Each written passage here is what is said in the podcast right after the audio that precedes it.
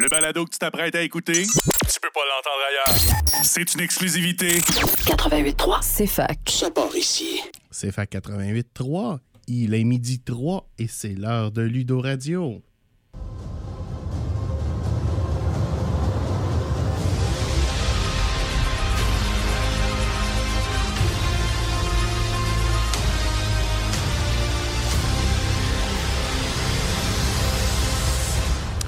Bonjour tout le monde, c'est Alexandre Bélanger et bienvenue à Ludo Radio, votre émission hebdomadaire de jeux de société, jeux de rôle et culture geek. Comme d'habitude, avec moi cette semaine, j'ai mes trois comparses. Nathan Saint-Pierre, bonjour Nathan. Bonjour Alex. Hugo Parent, bonjour Hugo. Bonjour Al.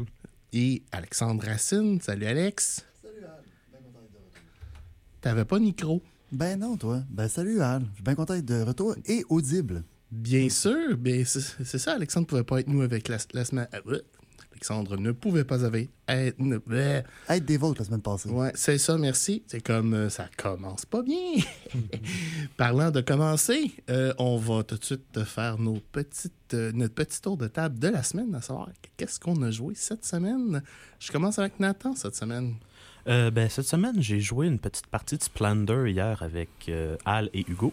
Mhm. Et de plus, j'ai présenté Everdale à deux nouveaux membres du club, donc euh, le- à la soirée Board Game le mercredi passé. Félicitations d'ailleurs pour ta victoire in extremis hier. Ah, ben merci, merci. Hugo? Euh, de mon bord, euh, j'ai eu l'occasion de jouer à euh, Above and Below. Euh, un très bon jeu euh, que j'ai eu, que j'ai eu la, la chance de jouer une deuxième fois euh, à notre soirée Board Game. Et hier soir, euh, on a essayé une petite partie de Mysterium euh, assez difficile avec euh, Nathan et d'autres amis. Malheureusement, on n'a pas réussi, mais euh, c'était intéressant de faire un match en difficulté euh, la plus élevée. Alexandre Racine. Intéressant. Euh, moi, j'ai joué à Fantasy Realms et j'ai aussi euh, présenté Seven Wonders à des nouveaux clubs. Ça a l'air que ce jeu-là est rendu tellement un classique que tout le monde le connaît, mais que les gens y ont pu jouer. Oh, ça c'est intéressant. Ouais. Moi, personnellement, j'ai joué une partie de Pandémie où je me suis fait botter le derrière avec mon équipe. On a joué après ça à Haut Feu où c'était pas assez dur. On est passé d'un jeu trop dur à un jeu pas assez dur. C'est comme le monde du coop est terrible. Euh, Puis ben, j'ai joué hier avec euh, Hugo et Nathan euh, à Splendor sur un bout de table avant un cours. Puis ben, euh, une extrémiste, Nathan a gagné parce que je me suis fait bloquer mon action gagnante. Hein? J'ai de choisir le vainqueur. euh, je Ouais. perdais dans tous les cas. C'est ça. Fait que euh, sur ce, ce, ce, ce, ce- ce- ce morceau amer, on va passer aux petites nouvelles de la semaine.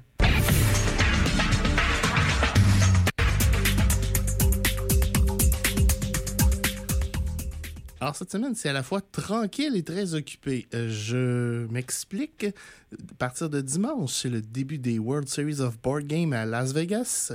Donc, euh, pas grand-chose d'ici là, parce que dans le fond, il y a beaucoup de gens qui vont se pointer là sont en train de préparer ça.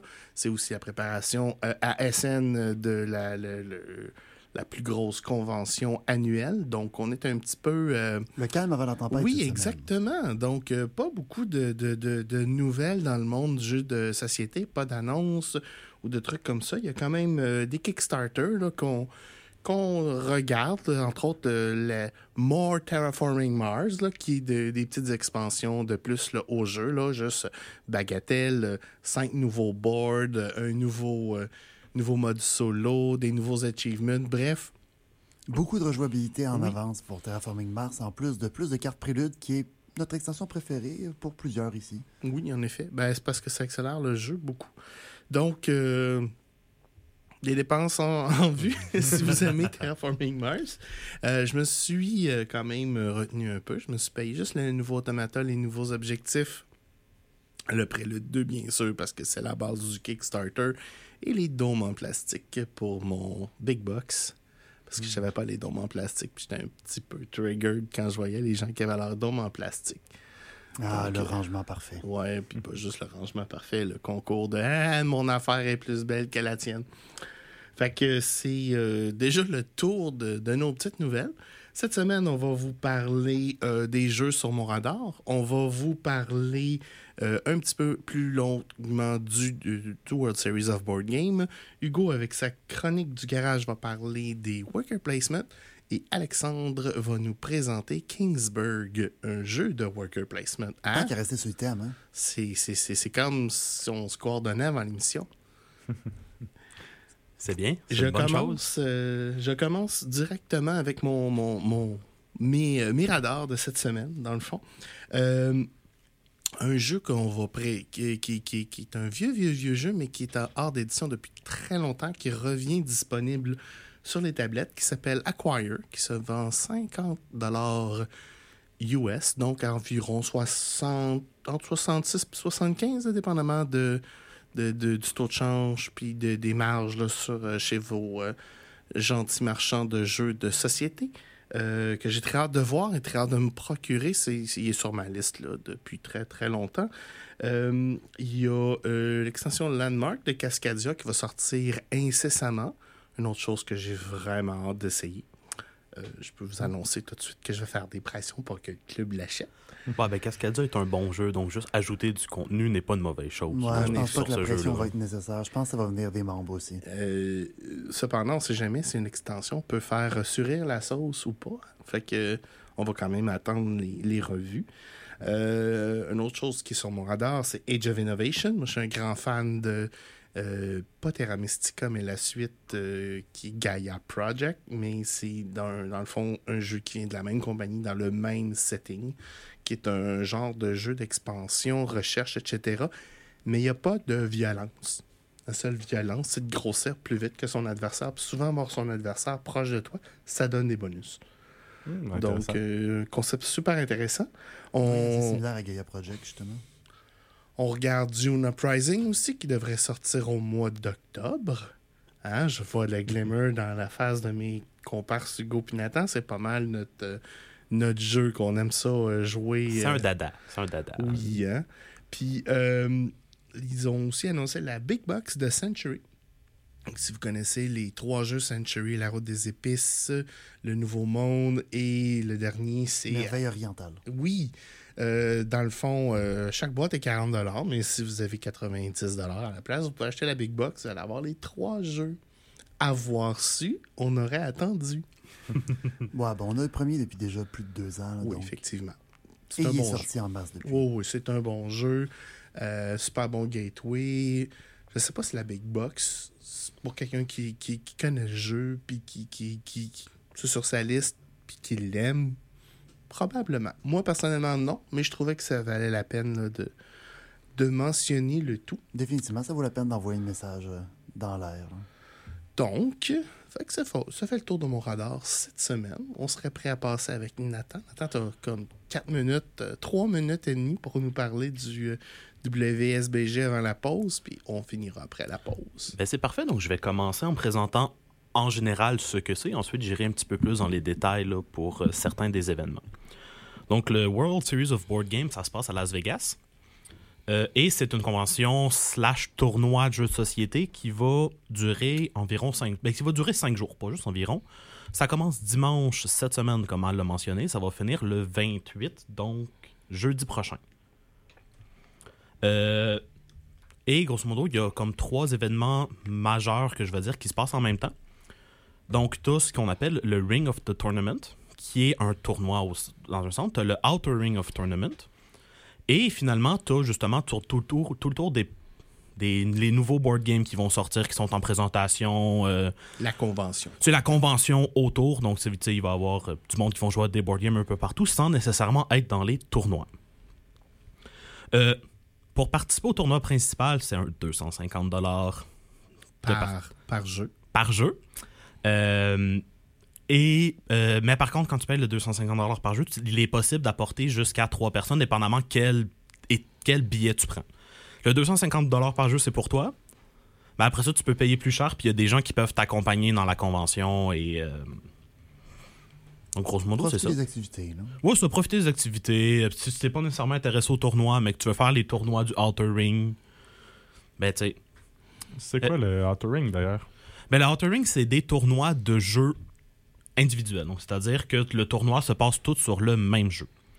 Euh, après la pause, je vais revenir sur c'est quoi le tournoi principal. Donc, euh, mais donc le, le Outer Ring, c'est des jeux avec des prix, des prix en argent qui sont moins gros que le tournoi euh, central. Généralement, une base de participation un petit peu plus euh, Abordable. abordable aussi, puis des, des gens moins professionnels. là.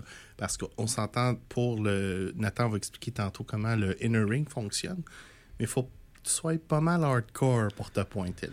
Oui, je te- je te dirais que c'est pas quelqu'un qui va jouer un jeu une fois de temps en temps qui peut aller au World Series of Board Game et Quoi, se il devrait dire. pas.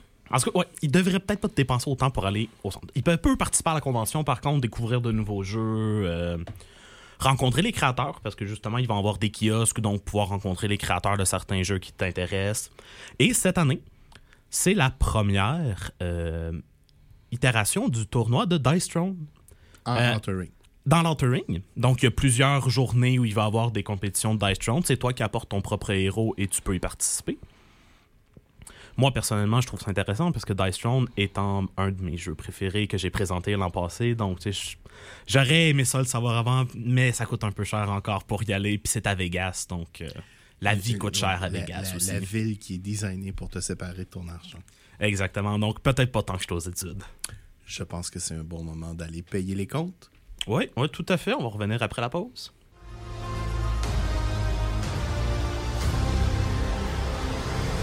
On est de retour en ondes à Ludo Radio, votre émission hebdomadaire de discussion de jeux de société, jeux de rôle et culture geek, nerd et etc. etc. Avant la pause, on parlait du WSBG, le World Series of Board Game, avec Nathan qui était en train de nous expliquer comment ça fonctionne ça. Bon, en effet, donc je vais reprendre où on en était et je vais commencer à parler de comment fonctionne le Inner Ring, qui est le gros morceau. C'est le tournoi pour les fans de board game puis pour les, les vraiment les hardcore de board game. Comment le tournoi fonctionne? C'est il va avoir les qualifications sur les quatre premiers jours de la convention. Donc, Qualification de quoi? euh, qualification pour te permettre d'atteindre les demi les demi-finales qui vont être au début de la cinquième journée. Donc, comment fonctionnent les qualifications? C'est qu'à tous les jours, il va y avoir quatre jeux différents qui vont être proposés par le World Series of Board Game, et tu t'inscris en payant ton billet de 250 dollars à un des quatre jeux. Tu peux participer à maximum un jeu dans une journée. Et donc après ça, il y a tous ceux qui vont s'être inscrits, qui vont jouer un contre l'autre. Puis c'est maximum de 5 rounds qu'ils appellent sur le site. Donc c'est 5 parties maximum pour un seul jeu. À vrai dire, c'est quatre pour la plupart des jeux, sauf un jeu. Parce que ce jeu-là se joue à deux. Ah, ok. Donc tu. euh, Dans le fond, on commence à 200. Il y a 256 participants. Donc 200, euh, on divise ça par 4, ça fait 64 tables. Ouais. Des 64 tables, le gagnant, reforme la nouvelle table et ça. ça. diminue jusqu'à ce qu'il y ait une équipe de 4 à la fin. Et le gagnant, justement, de ce jeu-là, se voit remettre une bague par le World Series of Board Game pour prouver, ben, j'ai au minimum, j'ai gagné euh, un des quatre jeux qui étaient présents. donc il faut gagner 4 ou 5 parties en ligne de notre board game pour Ouais. se qualifier. C'est pour ça que là, ça commence à être compliqué parce que. Mais de ce que j'ai remarqué, les board games sont plus stratégiques aussi. Il y a un petit peu moins de chance. C'est généralement des board games euh, orientés stratégie. Effectivement. Ça fait une drôle de compétition quand le gagnant a juste été plus chanceux que l'autre. C'est ça, donc c'est pour ça que dans l'Inner Ring, c'est surtout des jeux stratégiques. Naturellement, il y a un peu de chance parce qu'il y a du hasard dans les cartes qui vont être virées ou dans ce qui va être changé, mais c'est surtout de la stratégie. Quand tu gagnes ton board game, tu es automatiquement qualifié pour les semi-finales. On a 4 jours à 4 jeux, donc il y a 16 qualifications pour les demi-finales qui commencent au début de la cinquième journée. Donc, et au début de la cinquième journée, la façon que ça va procéder, c'est les juges vont tirer le premier jeu qui va être participé à la finale et tu ne peux pas participer à un, à un jeu auquel tu as gagné durant les semi-finales pour le round. pour le round. le premier round. Donc, euh, et chaque gagnant de ces quatre jeux de semi-finale-là se voit aller en finale. Le jeu est déterminé au hasard parmi les jeux que les quatre participants n'auront pas gagné encore. Et un jeu qu'ils vont avoir retiré de la poche aussi. Ouais. Donc, essentiellement, pour gagner ce tournoi-là, vous devez être champion de votre jeu. Vous devez ensuite battre quatre champions à un jeu au hasard que vous ne connaissez pas. Et vous devez ensuite battre euh, c'est trois champions et trois autres champions après ça qui eux autres aussi sont sortis de ce round-là. Ouais, c'est que c'est ça, le dernier round, c'est quatre champions qui ont gagné deux championnats différents. Donc, eux autres, ils, ils savent, là. Ils en connaissent beaucoup sur beaucoup de jeux. Et c'est pour ça que c'est le World Series que, et, et c'est pas juste un, un championnat, disons, de pandémie où de- on peut être le champion national ou champion international de pandémie, mais c'est pas le même cred que dire non, moi je suis allé là. Moi, je suis champion mondial de board game. C'est ça. Je me suis pointé, j'ai gagné cinq parties en ligne de, on va dire, Terraforming Mars, pour ensuite aller gagner une partie d'un jeu que je De connaissais. Wings. Ben, en fait, fait, les, Wingspan ou Acquire ou les jeux, ce sont les 16, les 16 jeux qui sont dans les premières journées. Ce sont les 16 jeux qui vont être utilisés pour la totalité du tournoi. c'est ça. Mais faut que les, ga- les gagnants ne peuvent pas jouer à des jeux qui ont déjà gagné. Exactement. Donc, c'est. Il y a euh, moyen de les connaître quand même. C'est ça, oui, jeu connu. là. c'est C'est pas ça. quelqu'un qui va arriver avec un jeu qu'il a créé hier sur son balcon. Non, effectivement. C'est 16 titres qui ont été sélectionnés par un panel qui organise la convention, euh, puis qui sont là soit parce que c'est un jeu très populaire, c'est un jeu euh, qui, euh, qui a une belle profondeur, souvent les deux. Donc, si on veut être champion, il faut maîtriser les 16 jeux de façon assez profonde. idéalement, mais, mais on va Parce dire que le 15. premier, on l'a choisi, mais par la suite, ben, les autres, c'est au hasard. Exactement. On va dire 15, Mhm. parce qu'il y en a, si jamais tu es capable de te rendre, tu peux t'assurer que non, ce jeu-là, je suis pas bon, je veux pas jouer, je le fais enlever de la poche. Hmm. Euh, la- ouais, enlever de la poche, c'est aléatoire aussi, les jeux qui sont enlevés de la poche pour non, la non. finale. Euh, Non, pour la finale, c'est dans le fond, t'es- tes quatre champions. On en- on- Il y a la Ah, poche avec oui, 16. On enlève les quatre jeux qu'ils ont gagnés. Et on fait le tour de chaque champion. Et on lui demande est-ce que tu veux. Quel jeu tu veux enlever? Et tu peux décider de ne pas enlever le jeu de la poche. Si tu penses que tu as, des meilleures chances dans les jeux ou si les jeux qui sont déjà dans la poche te conviennent? Naturellement, quand tu arrives en finale, donc les quatre derniers participants ont un prix en argent, le quatrième ayant 1000 dollars US et le gagnant ayant 25 000 dollars US. Donc, euh, c'est quand même une belle somme, mais c'est du travail pour pouvoir se rendre. euh, Effectivement. Puis je voudrais pas être la personne qui a besoin de jouer quatre parties de Terraforming Mars à son niveau maximum dans la même journée. Ben, je dis ça, mais je suis totalement bullshitter parce que Ouais, je le ferais. Moi, je le ferais tellement. La raison pourquoi je ne prends pas l'avion vendredi pour y aller, c'est purement monétaire et organisationnel. Parce que je me ramassais là tout seul, puis j'avais pas nécessairement le goût de.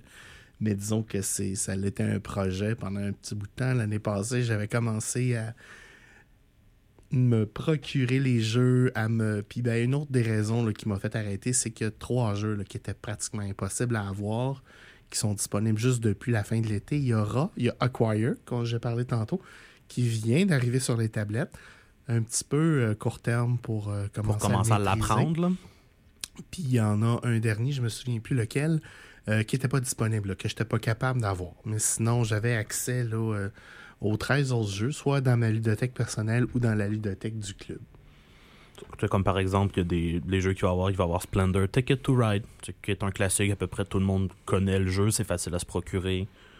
Euh, Cascadia, Dune Imperium, Sans les expansions. sans les expansions. moins de fun. Donc, c'est ça. Donc, il y a Wingspan Brass qui va avoir dans les, dans les conventions. Donc, vous choisissez le jeu que vous voulez participer et tout cas, si jamais vous êtes un hardcore de jeux de société puis participer en là, 2024 vous intéresse, c'est grss.sherbrooke.ca. Ben oui, venez donc nous voir. On a peut-être des partenaires pour vous. On a peut-être des jeux. On a ben, clairement des partenaires de jeux. En même temps, ben, c'est ça, c'est un- un- une autre des choses que vous allez devoir faire, c'est jouer pas mal à vos jeux pour les connaître comme il faut. moi, ça, j'imagine que c'est pas une dizaine d'heures de Terraforming Mars qui va te permettre de gagner cinq Non, parties consécutives. Là. Puis, Euh, euh, c'est malheureusement pas en jouant contre l'intelligence artificielle dans le jeu vidéo que vous allez être capable de, de formuler des stratégies cohésives pour gagner parce que vous allez frapper un mur. Donc ça, ça va faire, ça fait un tour rapide du World Series of Board Game pour ce qui est du Inner Ring. Je vais probablement laisser la parole à Hugo pour sa chronique de garage. Ben oui, c'est le temps du garage. Hugo, Hugo.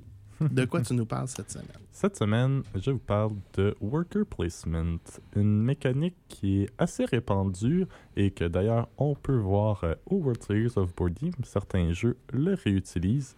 Euh, et ben, pour que vous en sachiez plus sur cette mécanique qui est à mon avis fort intéressante et qui amène beaucoup de diversité dans les jeux, mais je vais vous la présenter aujourd'hui. Mais, mais je t'arrête là. Un, un francophone, il appellerait ça comment? Du worker placement? C'est une excellente question. La traduction directe serait un placement d'ouvrier.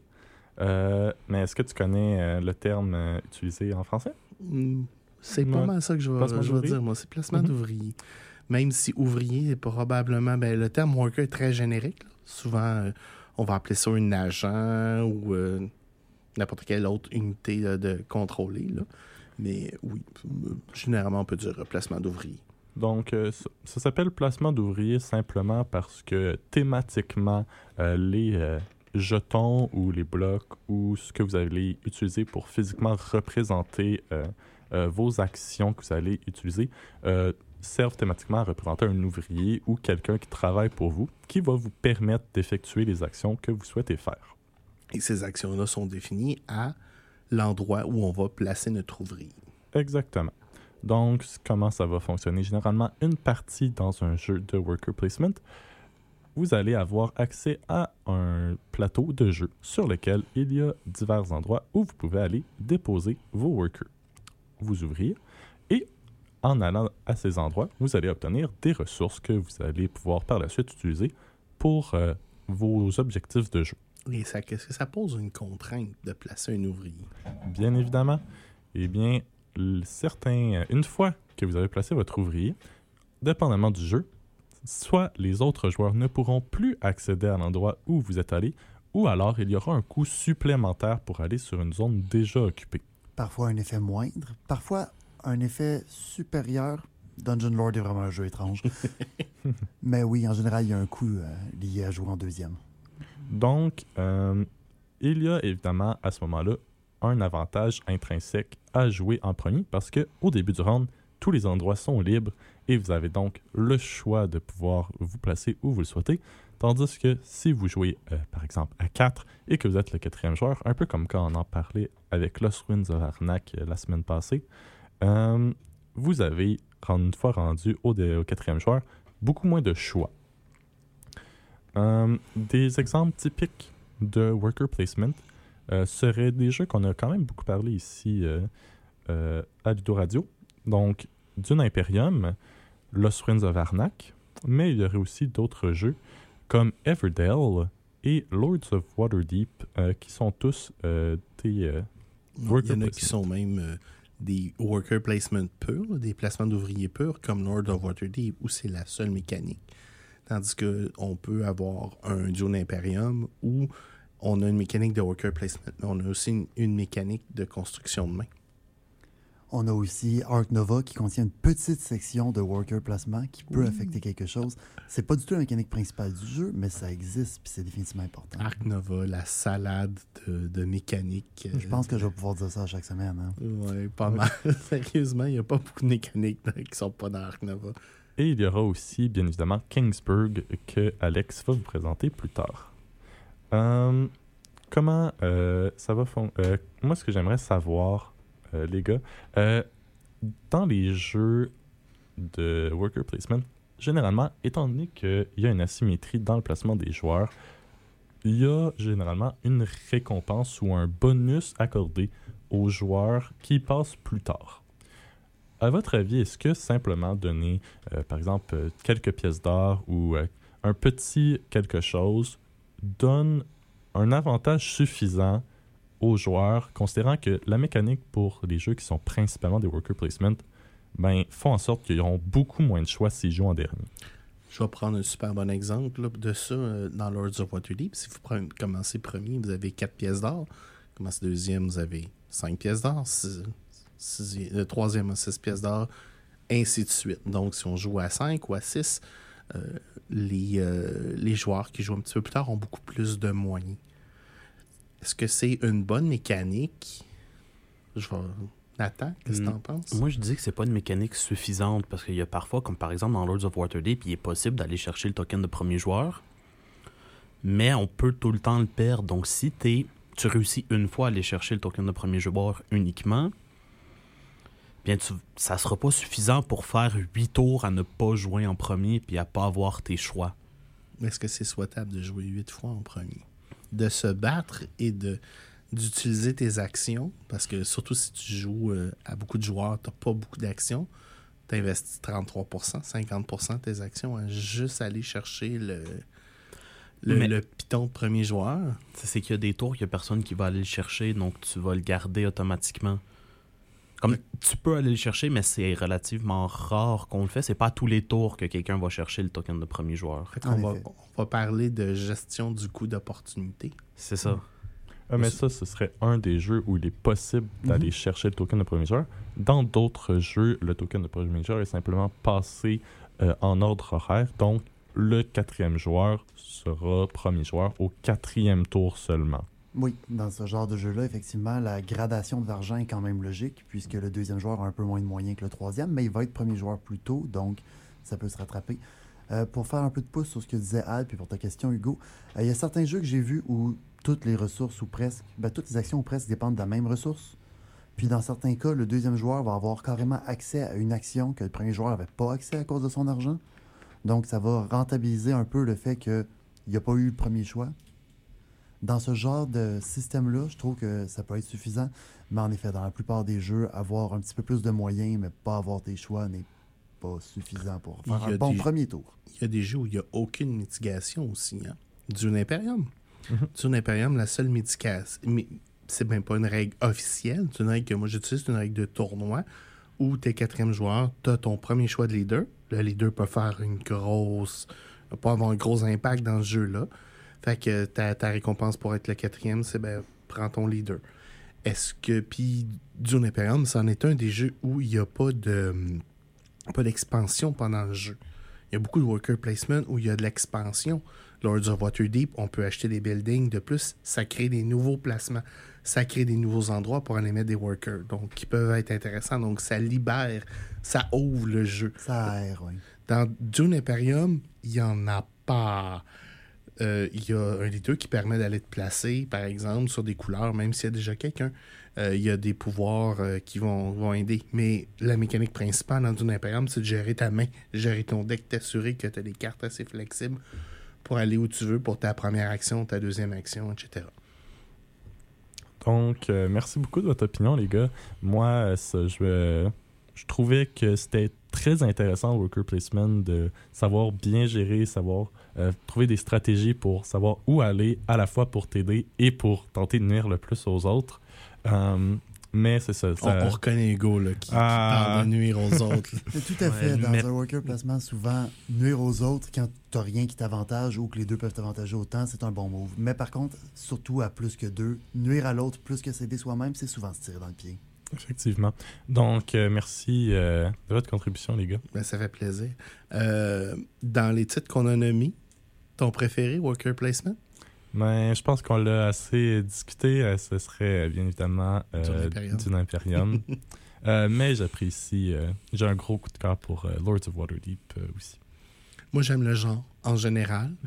Euh, parce que c'est un genre qui va t'obliger à te revirer sur un dissent si tu vois que ta stratégie générale fonctionne pas.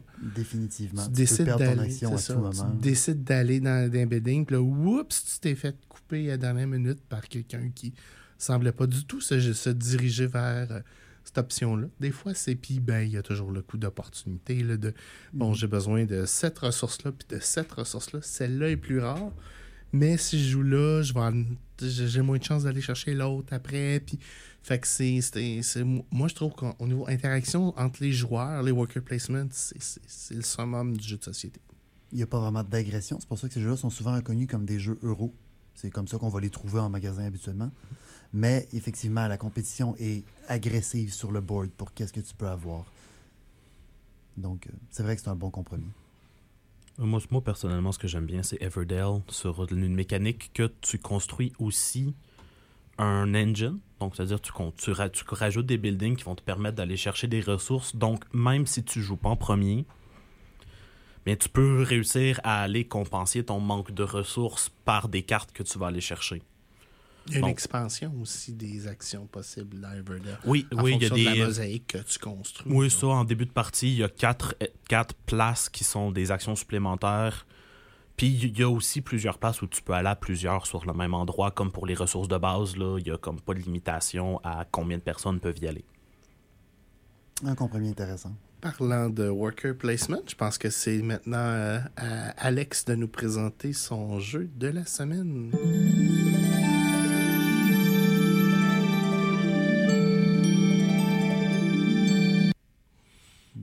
Qu'est-ce que tu nous présentes cette semaine? Ben moi, j'ai décidé d'y aller dans le thème cette semaine. On se coordonne, comme tu disais tout à l'heure. On va parler d'un jeu de worker placement, mais euh, j'aime pas ça faire ça simple. On va parler d'un jeu de worker placement où les workers sont pas des agents ou des ouvriers. Donc euh, cette semaine, on parle de Kingsburg, qui est euh, un jeu fort simple où vous représentez un nouveau seigneur qui cherche à défricher sa terre puis créer une ville prospère et incroyable qui va résister aux envahisseurs. Donc, le jeu se passe sur cinq années, comprenant trois, euh, quatre saisons chacune. Donc, euh, c'est un jeu relativement long, mais euh, une fois que c'est parti, ça va vite. Ça va vraiment vite. Donc, la différence par rapport à un worker placement ordinaire, je disais qu'il n'y avait pas d'ouvriers, c'est que les ouvriers qu'on a, c'est des dés. Donc, au début de chaque saison, on va rouler nos dés, puis les résultats sur les dés vont nous montrer ce qu'on peut faire. L'ordre de premier joueur est aussi vraiment cool dans ce jeu-là. La personne qui a le plus haut score, justement ce que je disais tout à l'heure, que parfois tu peux accéder à des choses que les autres pouvaient pas, la personne qui a le plus haut score joue en dernier, et ainsi de suite jusqu'à la personne qui a le plus bas score. Donc si tu avais le plus bas score, c'est toi qui joues en premier. Donc tu es peut-être plus limité par ce que tu peux faire à cause de ton score, mais tu as le premier choix. Inversement, tu as plus d'options, mais il y en a plus qui ont déjà été prises. Donc il y a quand même un beau compromis dynamique là-dessus.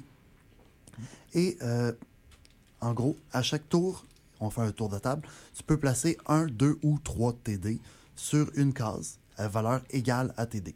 Donc, supposons que tu as roulé euh, 4, 3 puis 5. Tu peux décider de prendre 3 et 4 pour faire 7, 4 et 5 pour faire 9, ou prendre toutes tes dés pour faire 12. Ok. Et ça, et plus que tu investis en valeur, plus tu as accès à des euh, actions importantes, j'assumerais. Tout à fait. Effectivement, le board va de 1 à 18, logiquement. Et à 1, tu as le fou du roi qui te donne un point de victoire à la fin, puis c'est ça qui est ça. Puis à 18, avec le roi, tu as accès à euh, un soldat, un de chaque ressource. Puis, euh, ouais, ça paraît, là, ça fait une grosse différence. Donc, À quoi ils servent les ressources? Ouais, c'est un jeu qu'on fait des points, j'imagine. Tout à fait. Il y a des points de victoire tout autour du board. Et les points de victoire, il y a trois manières de le faire. Certains des euh, personnes que tu peux influencer avec tes dés, qui peuvent donner des points de victoire directement. La meilleure étant la reine à 17 qui donne 3 points d'un coup. Et le jester qui est à 1 qui donne le fou du roi qui donne un seul point.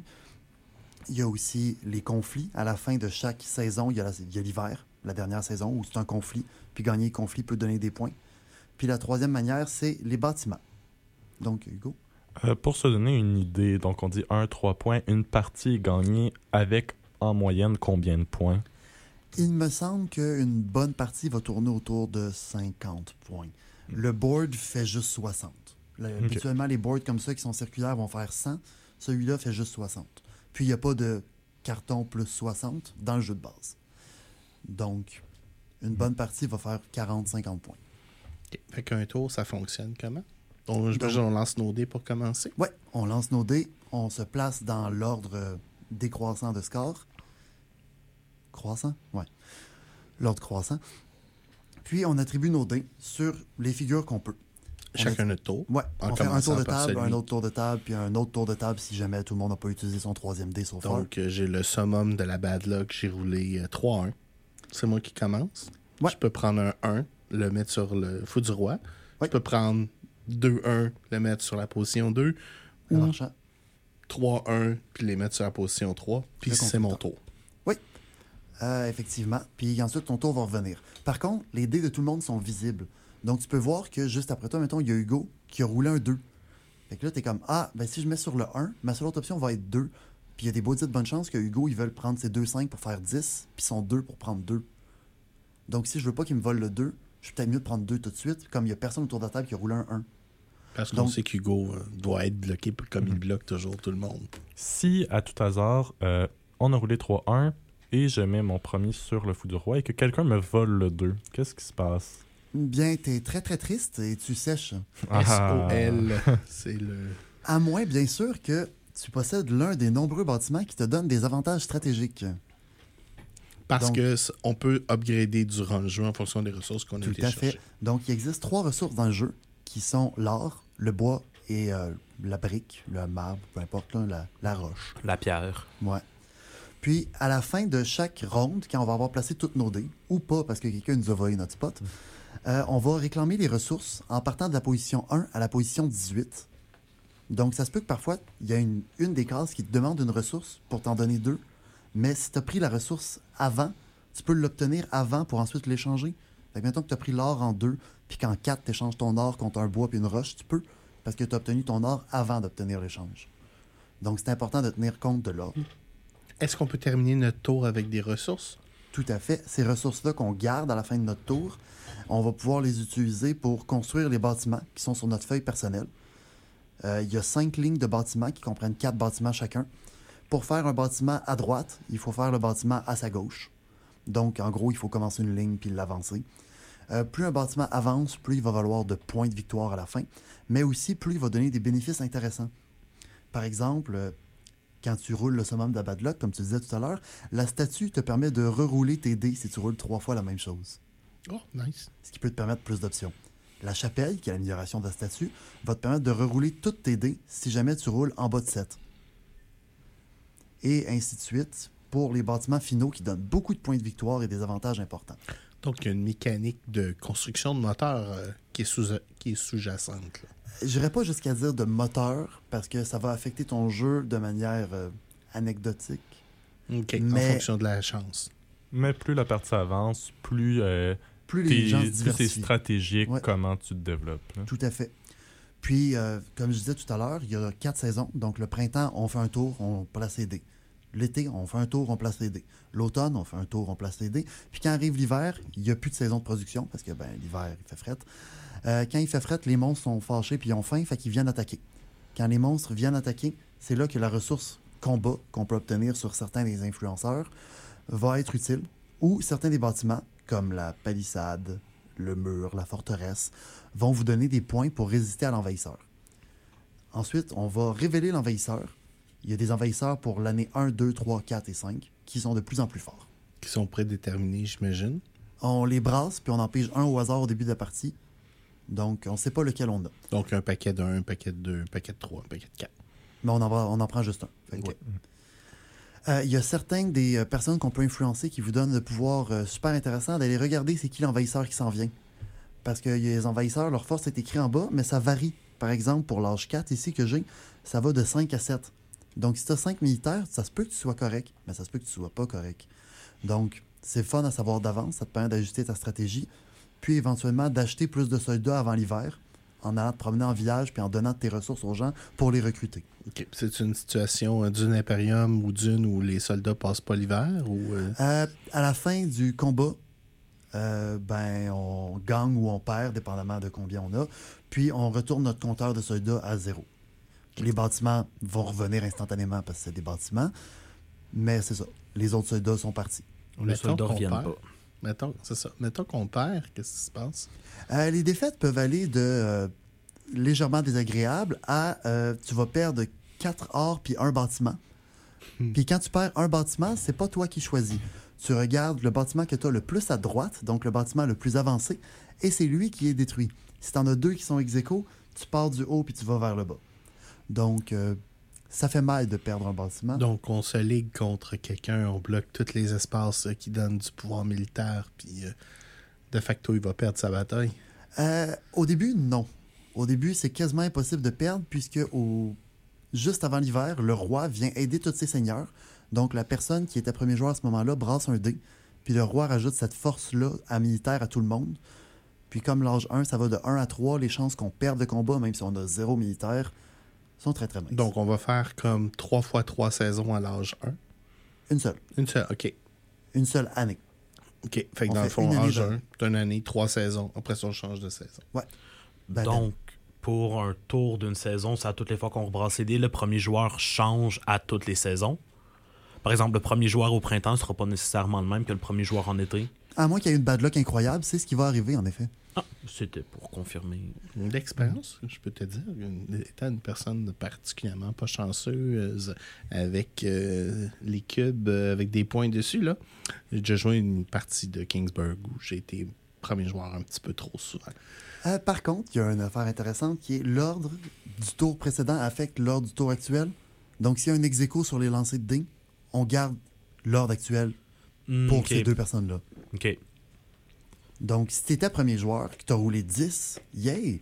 Puis que tout le monde a roulé 11, 12 puis 10, ben, tu tu restes restes- premier joueur. Ok, ouais. Les amis, on va aller payer les comptes, puis on revient dans quelques minutes avec euh, la suite et la fin de Kingsburg.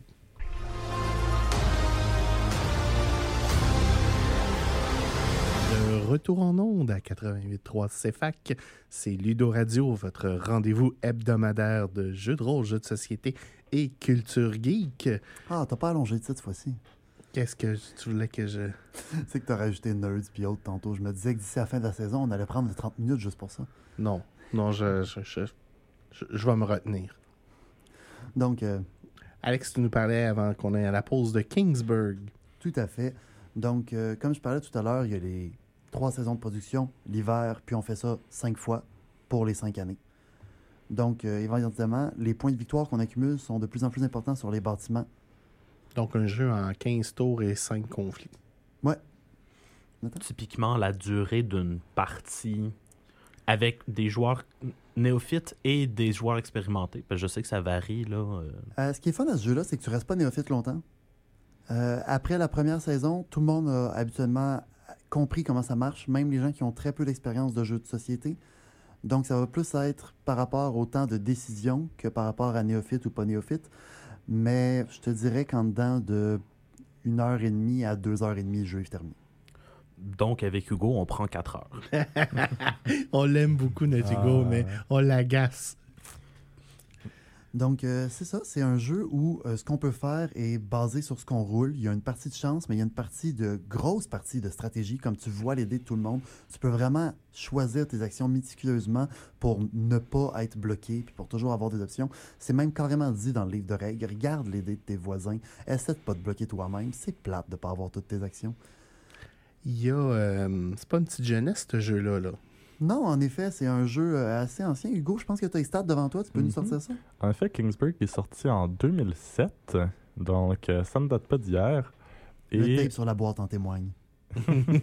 effectivement, et pour ceux qui sont curieux à connaître le rating de BGG, Kingsburg est coté à 7.2 avec une difficulté de, 4 po- euh, de 2.42. Merci. Si tu disais que c'était carte quelque Non. chose, j'étais sur le cul. Ouais, c'est ça, moi aussi. je- je- Mais euh, on voit aussi la préférence de, de- des, des joueurs de board game euh, euro là, quand il y a trop de chance. Là, euh, les jeux euh, prennent une petite débarque sur le rating hein, parce qu'on s'entend. Il y a beaucoup, beaucoup de chance dans ce jeu-là. Oui, il y a de la chance initialement, mais ensuite, tu contrôles ton destin. Une fois que les dés sont lancés, tu contrôles ton destin. Oui, effectivement. Mais c'est ça, là, c'est le, le caveat d'une fois que les dés sont lancés. Oui. On s'entend, moi j'ai une expérience. J'ai- joué trois fois à Kingsburg. Euh, il y a deux fois, ça a super mal été. Ma deuxième, ma troisième fois. La première fois, j'ai gagné par accident. La chance du débutant. donc. Exactement. Euh, je parlais tout à l'heure des dés.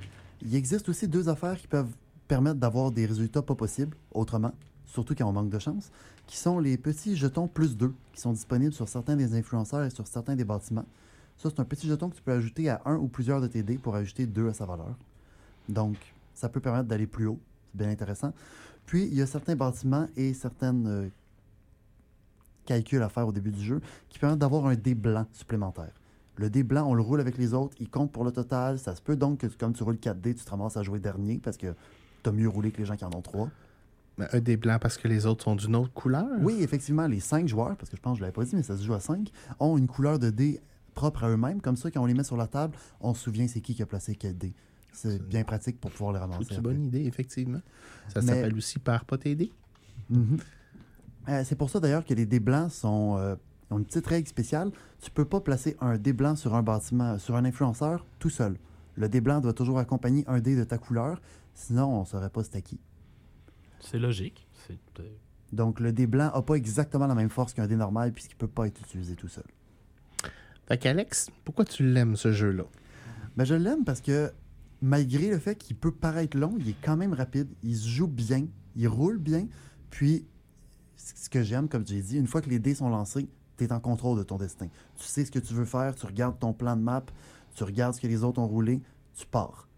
Puis il y a toujours moyen de faire quelque chose, même si c'est pas le personnage que tu voulais, tu gardes tes ressources au prochain âge, tu te dis OK, ben j'ai pogné un bois, c'est pas un bois que je voulais, mais je vais pouvoir construire mon town hall au prochain tour, ça sera ça. Puis il y a vraiment tout plein de mécaniques pour essayer d'aider les personnes qui sont en retard dans le jeu pour pas que tu te sentes en retard puis marcher dessus toute la game. Ouais, ça, c'est un, un, un bout que j'ai, j'ai apprécié. Là. Il y a comme euh, une mécanique d'équilibrage là, qui Mhm. est pas parfaite, mais qui aide quand même euh, à revenir dans la partie. Y a-tu des côtés que t'aimes moins? Euh, c'est sûr que rouler les dés pour choisir ce que tu as, des fois, ça fait euh, ben, que tu pas d'option. Mais en général, je trouve que c'est bien balancé quand même. Nathan? Ouais, moi, ce que je m'en allais dire, c'est est-ce qu'il existe vraiment un jeu où les mécaniques de support au dernier joueur sont parfaites et. euh, C'est une question pour la semaine prochaine, ça. Ouais, on- ça, c'est sérieusement, ça vaudrait la peine de faire des recherches. Euh, moi, ce que j'aime beaucoup, c'est quand euh, le, le tour change de bord.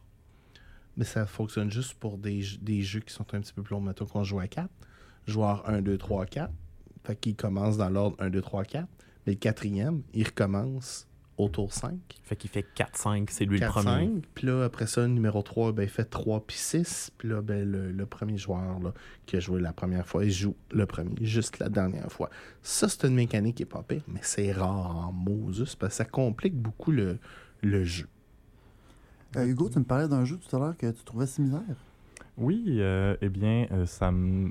Rouler des dés pour tenter de- d'obtenir euh, nos actions me faisait beaucoup penser à Fantastic Factories, qui semble avoir un peu la même mécanique. À présent que tu m'as présenté Kingsburg, je vois que c'est quand même différent parce que, euh, contrairement à Fantastic Factories, où tout le monde joue sur ses propres bâtiments et choisit ses propres actions en fonction des dés qu'il a roulés, à Kingsburg, euh, c'est un, c'est un worker placement. Donc, euh, tu euh, contestes l'espace sur le plateau avec les autres joueurs. Un work dice placement. Un work dice placement. ouais. Mais aussi, l'autre euh, différence majeure, c'est le temps. Et en effet, euh, Fantastic Factories, euh, de ce que j'en constate, euh, semble une version un peu plus light, un peu plus euh, rapide de Kingsburg. Donc, si Kingsburg vous a inspiré, vous pourriez aussi aller voir Fantastic Factories, qui semble une version plus rapide, environ 30 minutes, et un peu plus simplifiée de Kingsburg. La fin de l'émission approche. C'est une grosse semaine pour le CJRSS. Hugo, est-ce que tu veux nous parler de ce qui s'en vient cette semaine? Cette semaine, comme à tous les mercredis, nous aurons en soirée notre soirée board game. Donc, euh, à partir de 6 heures au pavillon de la vie étudiante au sous-sol. Cette semaine, on est dans le E E10001. Mhm. Finalement, on a notre grosse salle. On va en profiter parce qu'on l'aura plus souvent cet automne. Et demain, on a notre grand événement de l'année. Notre assemblée générale annuelle aura lieu au euh, B1 2002, donc euh, à la bibliothèque euh, centrale du campus. Alors, une assemblée générale, ne venez pas jouer à des jeux de société parce que vous allez trouver ça plate en maudit. C'est le moment de l'année où les administrateurs du club vont vous rendre compte des activités qui ont été faites, de comment on a dépensé l'argent du club, qu'est-ce qu'on a fait pour faire avancer notre organisme étudiant. Et bien, il y a certains des officiers qui vont probablement vouloir continuer leur mandat, puis ben, en même temps, ben, on va en chercher d'autres. Si vous voulez vous impliquer dans le club, c'est le meilleur moment de venir nous voir. On vous rappelle aussi que ces assemblées-là sont relativement courtes. On s'en tire habituellement autour d'une heure, une heure et quart seulement. Donc, c'est très peu pour une assemblée générale. Avoir été là dans les premières années, euh, quatre heures, ça frappait vraiment. On a aussi de la pizza. Puis Al avait beau dire qu'on venait pas pour jouer à des jeux de société, mais venez donc pour jouer à des jeux de société. On en fait après. Oui, après, on va se trouver un spot, puis on va, on va s'installer. Donc, si les jeux de société, ça vous inspire, vous souhaitez vous impliquer sur le campus et euh, ça vous tente, passez demain euh, pour notre assemblée générale. Rappelle qu'on n'a même pas besoin d'être étudiant pour certains des postes. Donc, euh, pas pour devenir membre, pas pour certains des postes. Étudiant, pas étudiant, ancien, on veut vous voir. Ça prend deux tiers de représentation étudiante. Donc, il y a de la place pour deux exécutants non étudiants parce qu'il y a six exécutants en tout dans le club. Il y a juste vice, euh, président, euh, directeur des activités et euh, de mémoire euh, secrétaire qui doivent être étudiants. Il me semble bien, oui. enfin, euh, notre troisième activité qui approche tranquillement et qu'on va reparler la semaine prochaine, notre partie de session aura lieu vendredi prochain. Donc, si les mercredis soirs, malheureusement, ça ne fonctionne pas pour vous, eh bien, vendredi prochain, qui sera une journée fériée euh, ici sur le campus, une journée fériée nationale, euh, sera pour une bonne occasion de venir essayer des jeux de société. En vrai, même si les mercredis ça vous tente, mais que vous voulez juste sortir des plus gros jeux comme Ark Nova, Dune Imperium avec toutes ses extensions, ou l'autre Dune en fait, Access Analyze. Twilight Imperium, pourquoi pas? Vous voulez faire du jeu de rôle, essayez un one-shot, on est là. Il y a justement un one-shot qui se donne, même deux? Deux one-shots. Deux que j'ai vu sur Facebook tantôt, il y en a un autre qui est proposé. Rappel, le, il y a un sheet disponible pour pouvoir entrer des activités que vous seriez intéressé à proposer pour les autres. Euh, donc, il est disponible sur notre page Facebook euh, en ce moment. Rappelle, moi, je vais être là dans la matinée, dans l'après-midi.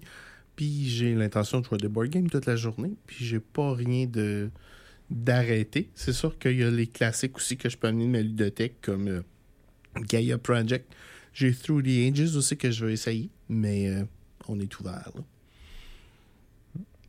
Donc, euh, d'ici là, on espère vous recroiser ce soir ou jeudi. Et sinon, on vous recroisera la semaine prochaine à Ludo Radio. C'est tout pour nous cette semaine. Petit mot de la fin, les boys. Hmm, Ben, passez une belle journée, puis j'ai hâte de vous voir. Excellent. Euh, bonne semaine, amusez-vous bien et à la semaine prochaine.